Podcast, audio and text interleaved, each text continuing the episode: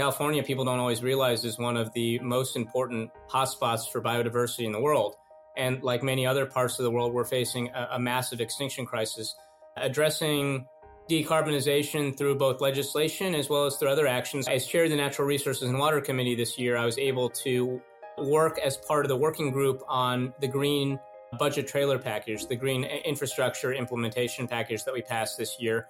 And we were able to land that in a place that I think where all sides felt like they had a stake in it, where we were addressing real concerns around extinction and trying to preserve our climate and beautiful open spaces.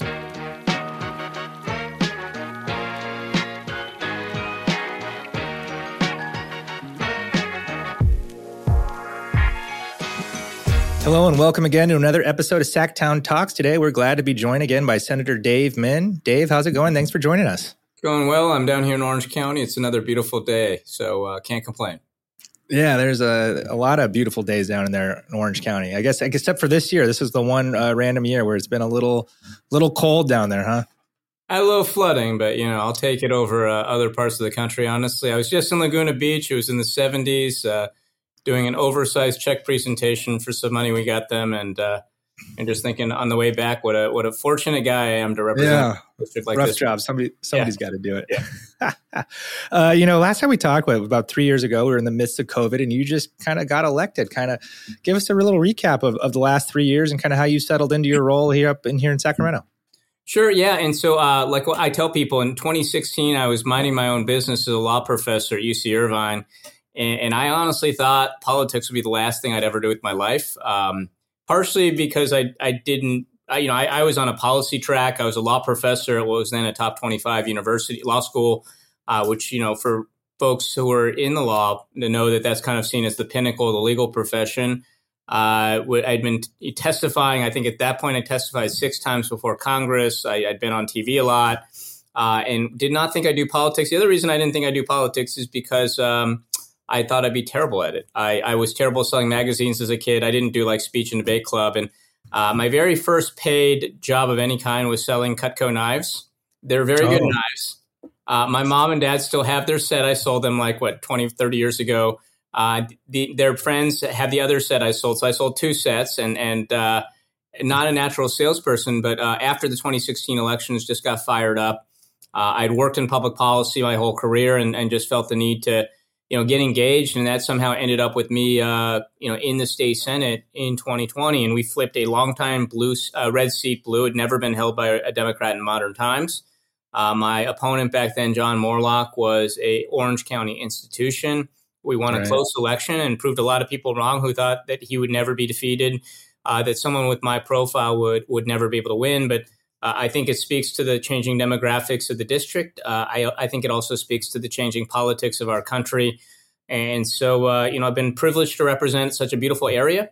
Uh, and, and, you know, I've not been a politician for long at this point, but I guess my mantra is, um, you know, at a time when, when a lot of folks are losing faith in public institutions, uh, one of the things that I feel incumbent to do is just to try to keep my promises, to be transparent and consistent and have integrity. And that means that you know if if i campaign on an issue i need to then govern on it. If i campaign on a promise i need to try to keep that promise. And and that's what i've tried to do in the state senate. And, and not everyone agrees with it but i think uh, 100% of folks will say for good or bad I, i've been the politician that i promised i'd be Right. So how is it, you know, being a law professor, living in theory, saying, you know, this is how things should be done or how we should do things to actually coming in and actually doing it? How how's the difference and what what are you thinking? If you were to go teach a political science right now, what, you know, what would be different? Yeah. Well, it moves, it moves a lot faster than than academia obviously. We're uh you know, what do we vote on? Like three or four thousand bills a year. It's That's it's pretty it, yeah. intense, and uh, you know, even those of us who put all of our best efforts into trying to research these bills, trying to read the language, it, it's an impossible task. Uh, we're we're basically flying by the seat of our pants sometimes, uh, making educated guesses, and you know sometimes we have legislation that we know is like very close, and and this happens all the time. And I'm kind of going with my gut after doing all the research, talking to all the relevant stakeholders, and these are some tough decisions we have to make. And so, uh, unfortunately, I don't get to present all the bills. I don't get to write all the bills. I have to also vote on my colleagues' bills. And sometimes they're written in ways that would not be the way that I'd write them. But you know, I have to ask myself, will this on net make our state better? Uh, that's a big part of this process.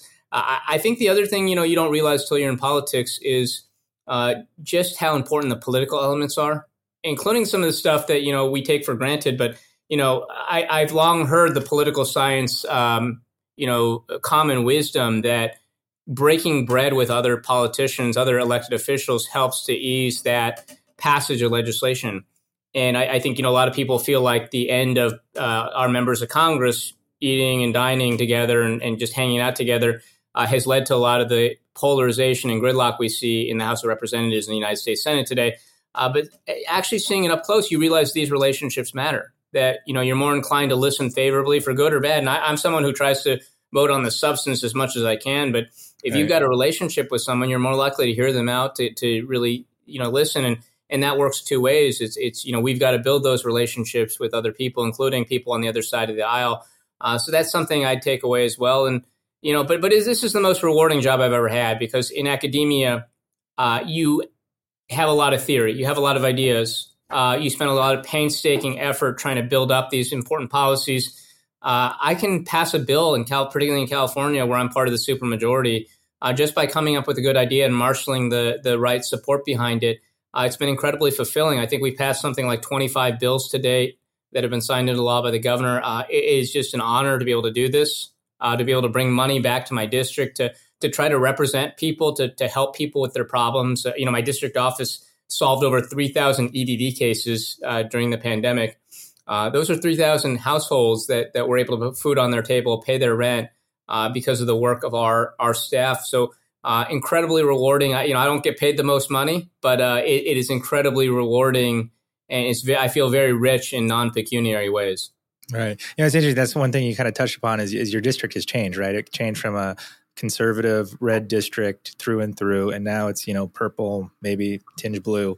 Um, kind of what what benefits has your district you know um, kind of benefited from from you know being elected, being represented by by you and, and the supermajority?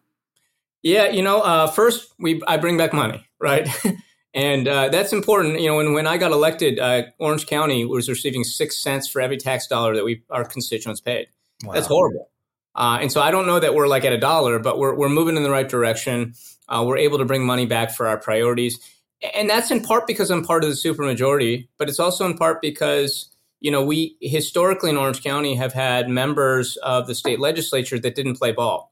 Uh, they, they were very ideological uh, and did not work well with the other party. Uh, and so I think replacing that with someone who works well with others and, and who's part of the supermajority party means that we're getting more of our budgetary priorities, but also more of our priorities generally. Uh, mm-hmm. I've been able to pass a, a, lot of bills, a lot more than any of my predecessors. Um, and, and, that's important because these are often typically bills that are important to my constituents. Uh, we ended gun shows at the Orange County Fairground.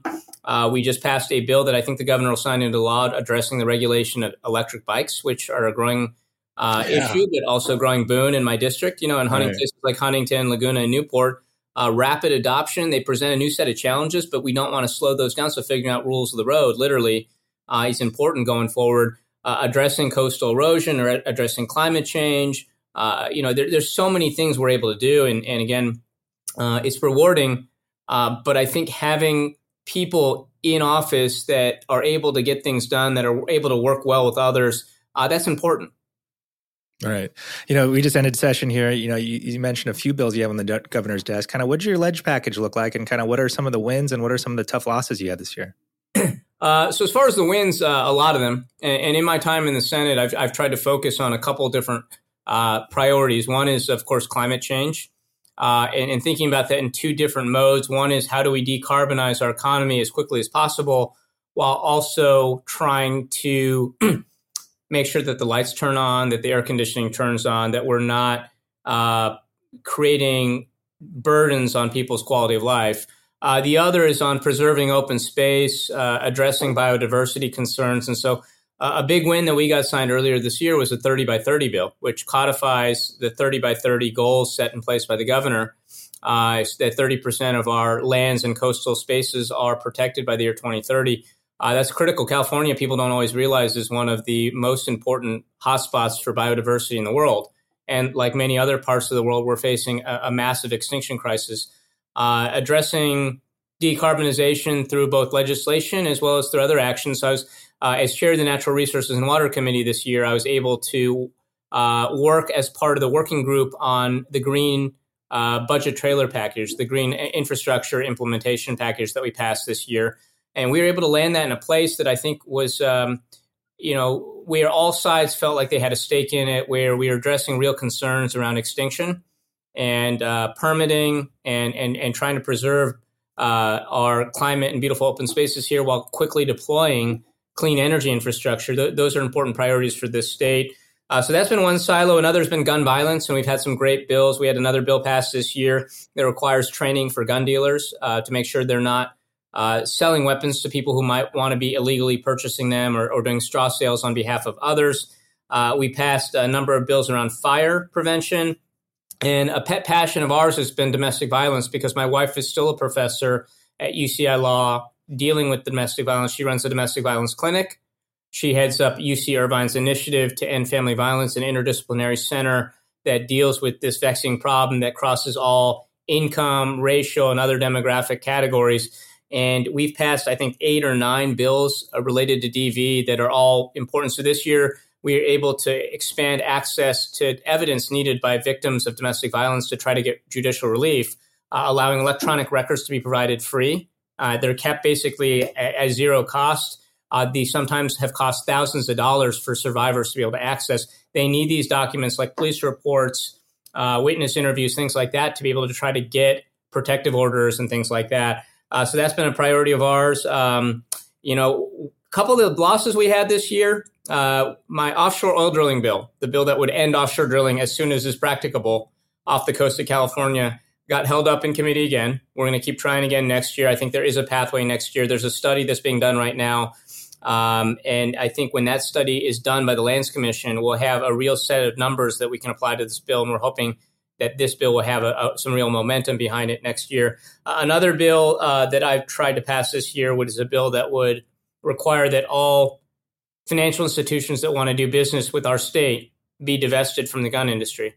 And I think that's an important bill. Uh, that bill got held up in its first committee, but again, I think there's a pathway there. I think it's an important bill, not just on you know optics, but I think there's a substantial argument that Wall Street right now is overinvested in the gun industry, and it's one of the key drivers of why we have 400 million guns and counting in the United States.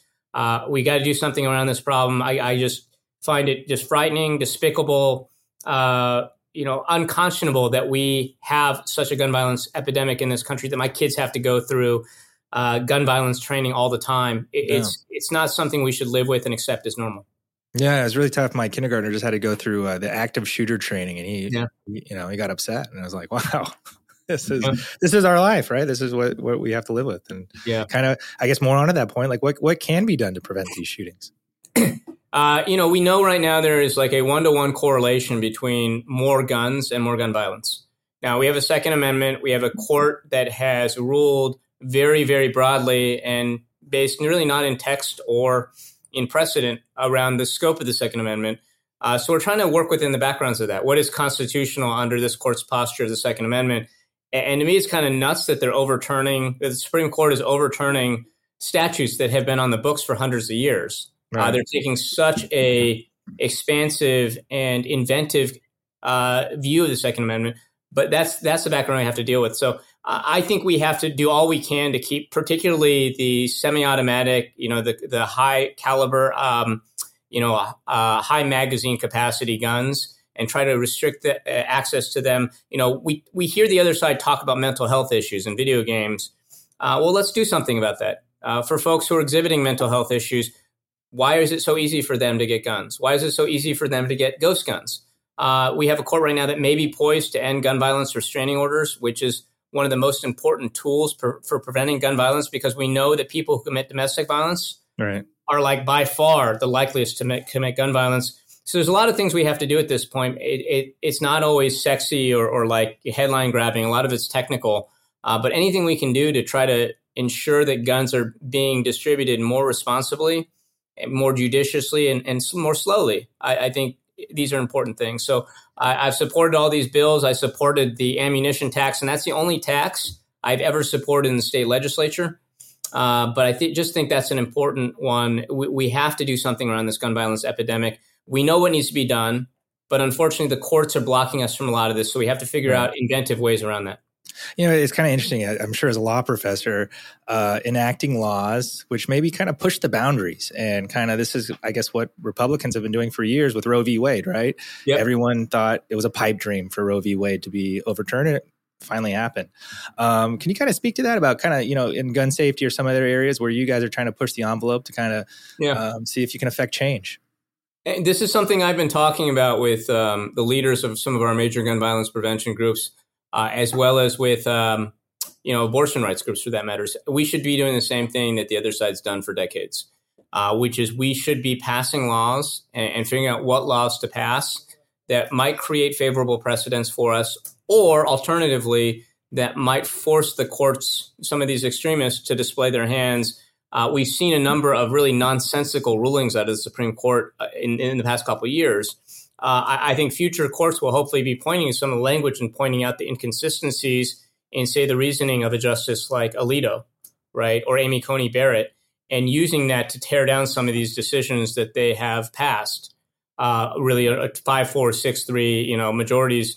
Uh, we ought to be thinking about that proactively. And, and so I'd be very inclined to do that. But on guns, we really should be thinking about not just is this constitutional, but also if it's not, what does that mean as far as the precedent that it sets going forward? Uh, so I'd love to continue that project with you know groups like American Constitution Society, with Brady and Giffords, uh, and also with some of the abortion rights group, Planned, Planned Parenthood, NARAL. We should all be working to figure out, in the face of a judiciary that has shown that they don't feel tethered by the actual words of the Constitution or by past precedent, even precedent going back to the founding days of our Constitution. Uh, how do we start to chip away at this? Because the actual process of replacing those judges on the bench is going to take a long, long time. Yeah, definitely. Um, as chair of the Natural Resources Committee, I'm sure you have a lot of things come across your desk. But you know, as you just noted, we have these, uh, you know, these things setting forth that we have to do by 2030.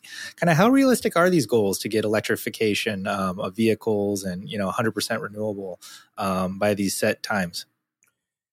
They're realistic. They, they're just they're aggressive, and and and the question we have to answer is. Um, how much can we push this? Like the technology is almost there. Uh, you know, if, if you talk to folks in, in different clean tech industries, you know, we, we have the ability right now to put more than 100% of our energy supply as renewables, wind, solar, etc. Um, and, and, that's not even counting future technological advances that will probably improve the efficiency of some of these different technologies. Uh, but as, as, has been noted by a lot of folks, it, it's going to take a lot of political pressure, a lot of dollars, a lot of investment to get us there. Right? I, I was in Egypt last year for the climate conference, and I took a day trip out to Cairo, and I just remember seeing the tens of thousands of cars. They don't have the catalytic converters, so like they, oh, they wow. spew out like the the black smoke, and they really smell, right? Yeah. And you know, it's a poor area. You've got millions of people in Cairo alone. Um, you know, you multiply that by every country across the world. How do you replace all those fossil fuel burning cars with renewable cars, right? That's a challenge. How do we, if, if say we go to like a 90% of our uh, light duty fleet is electric uh, by the year 2045, how do we um, ensure that there's enough electric transmission and renewable generation online to be able to charge those cars? The, these are real challenges we face, and we have to start thinking about them. And I was just at New York Climate Week a couple weeks ago, and one of the points I raised there is like we need to be thinking about this as far beyond the headlines at this point. The stuff we need to do next is not sexy. It's very technical and complicated. It is deep policy think. It's like how do we decarbonize asphalt production? Uh, how do we decarbonize these hard to decarbonize parts of our economy? Right?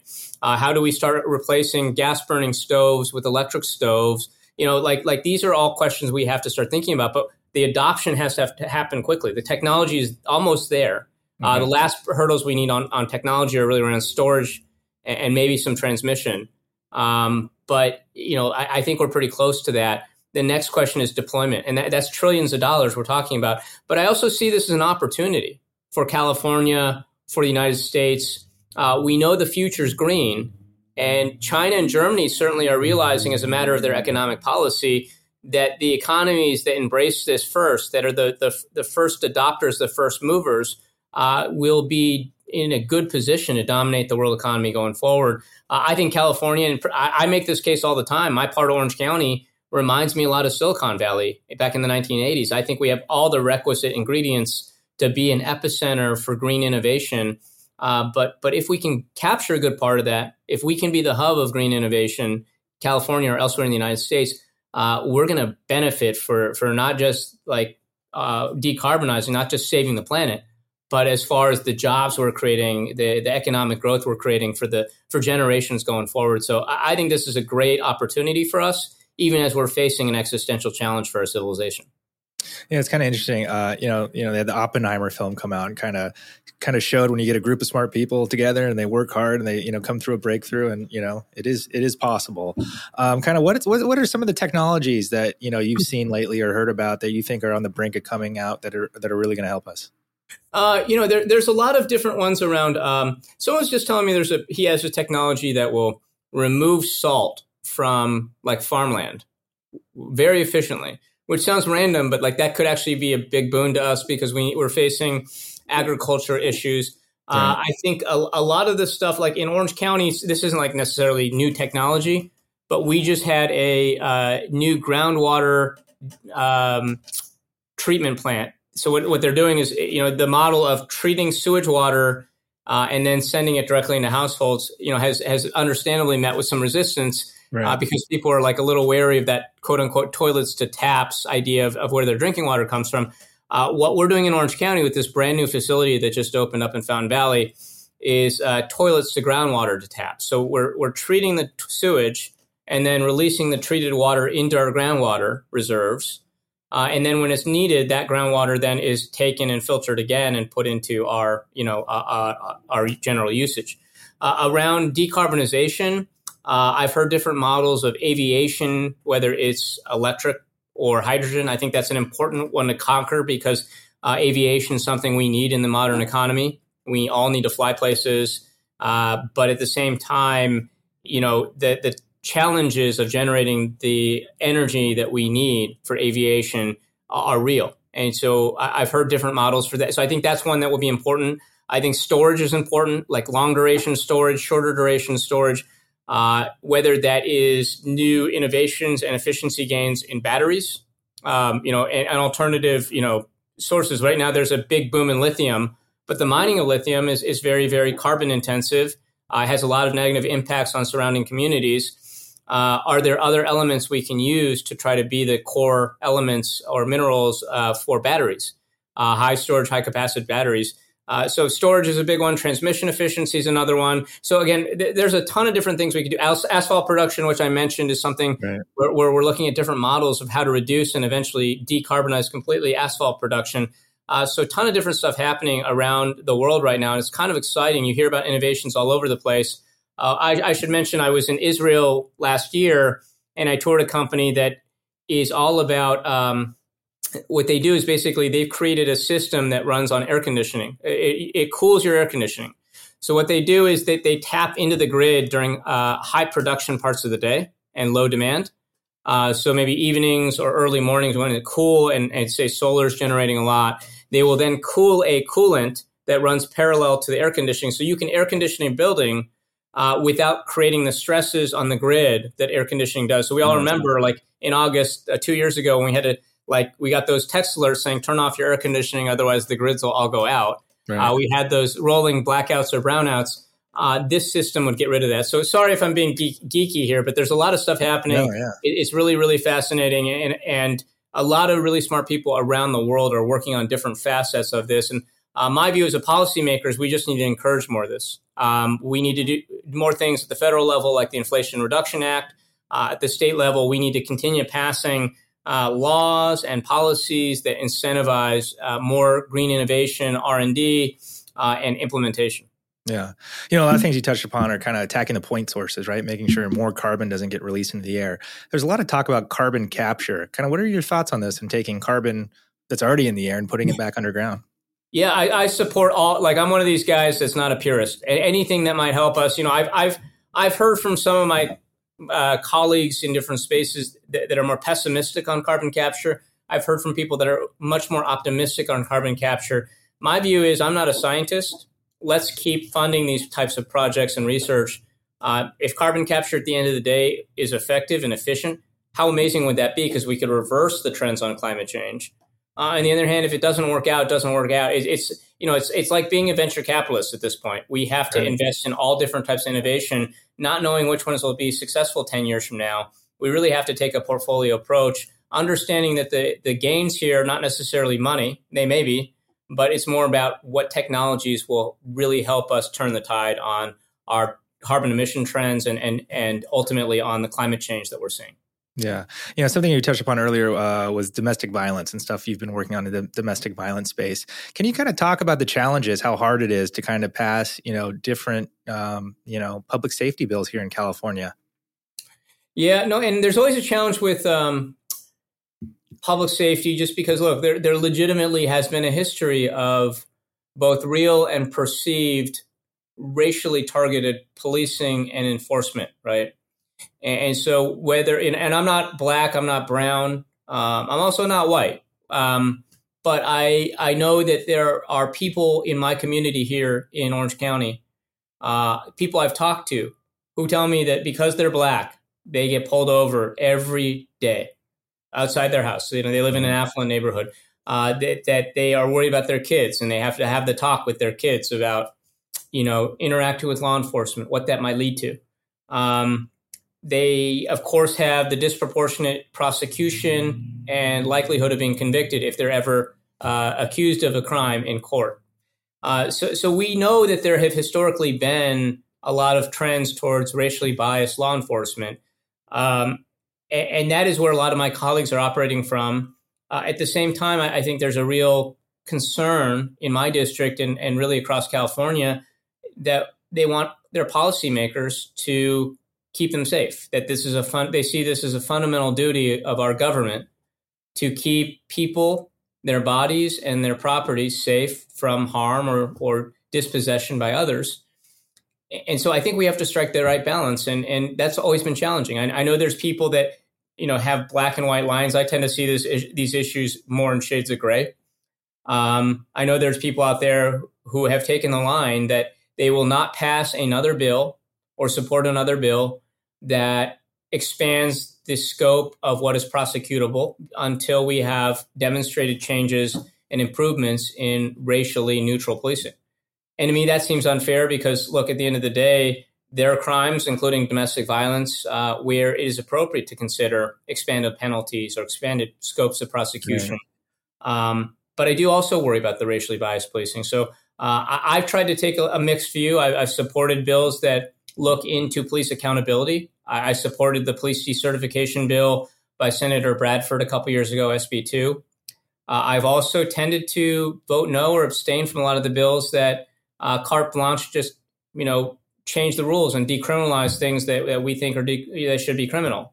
Uh, that that let people out early without having served their time.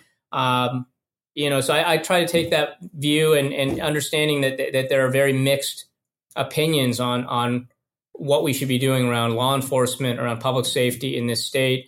Uh, but at the same time, I do view one of my paramount duties as a state senator to try to keep my community safe. Right.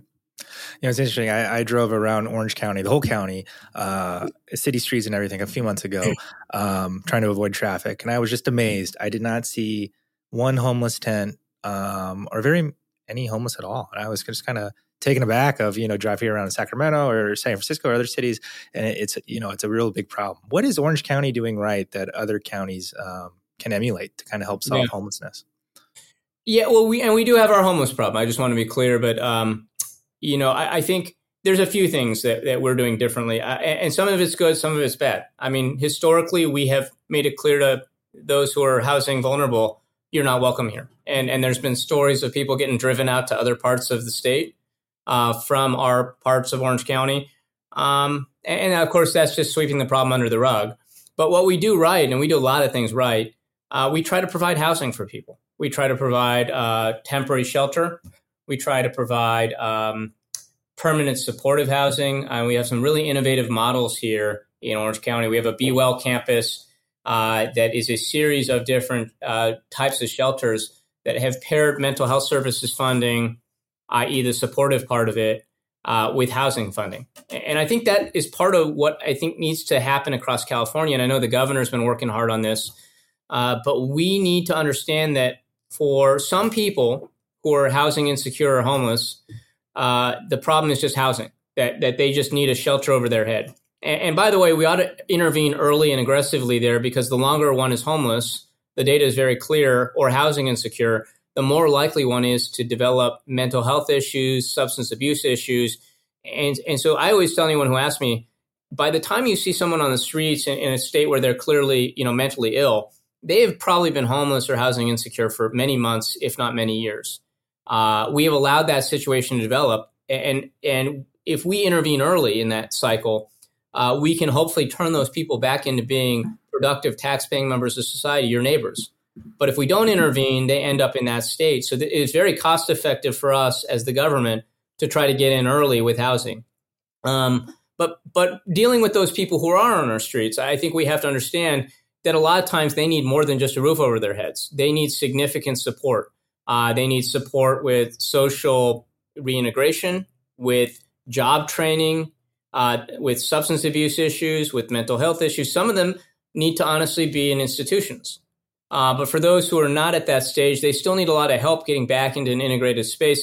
Uh, otherwise, if you just give a roof over their head temporarily, they're going to be back on the streets soon.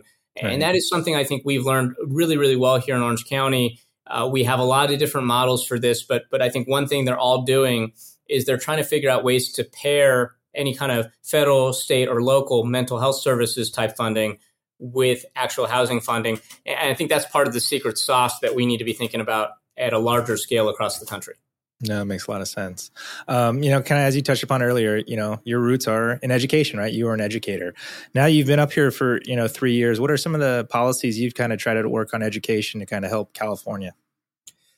Yeah, so I haven't passed any, a lot of legislation. I passed one bill this year that would look at class size here in California and just try to understand how many people are actually in each class, not how many people are registered at the school, but what are actual class sizes looking like so that we can start to get a better handle of what we can do and, and the resources needed to reduce our class sizes.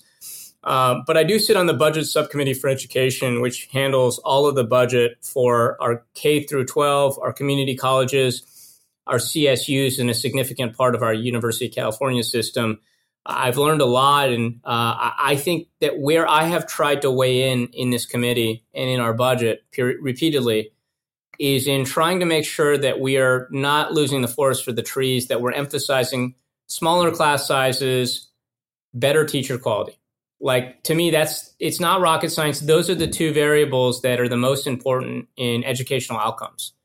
And we often, you know, look, I believe very firmly in equity and access. I believe very firmly in, in making sure that we have nutritional needs met in our school system. But but we also cannot forget the basics here. And too often we end up with new programs that are trying to solve the same old problems around equity or or access or or uh, different issue, you know, bilingual education. Those are all important, but like we sometimes allocate too much of a share of our budget to those priorities and not the core ABC, so to speak, of like how do we make sure that our teachers and school employees are good, high quality employees, that we're retaining them, that, that we're that we're attracting them uh, that we're keeping them right? Like like those are real important questions. And how do we get our class sizes under control? Uh, you know how do we uh, better serve our students? Uh, and i think again that is what i've tried to emphasize in the budget. Uh, for my first two years in the senate i was one of three members of the budget subcommittee on education so I, I had a disproportionate voice and now i'm one of four members uh, still a disproportionate voice. So I, I, think that work is really, really important. It doesn't always get the headlines, but right. you know, when I weigh in in these hearings, uh, when I weigh in with my colleagues, we are able to affect policy immediately, and and I think that's important. Uh, and, and, so the thing that I have just repeatedly said is we need to allocate more funding for base reserves, uh, for basic, uh, you know, uh, LCFF funding for our K through 12s.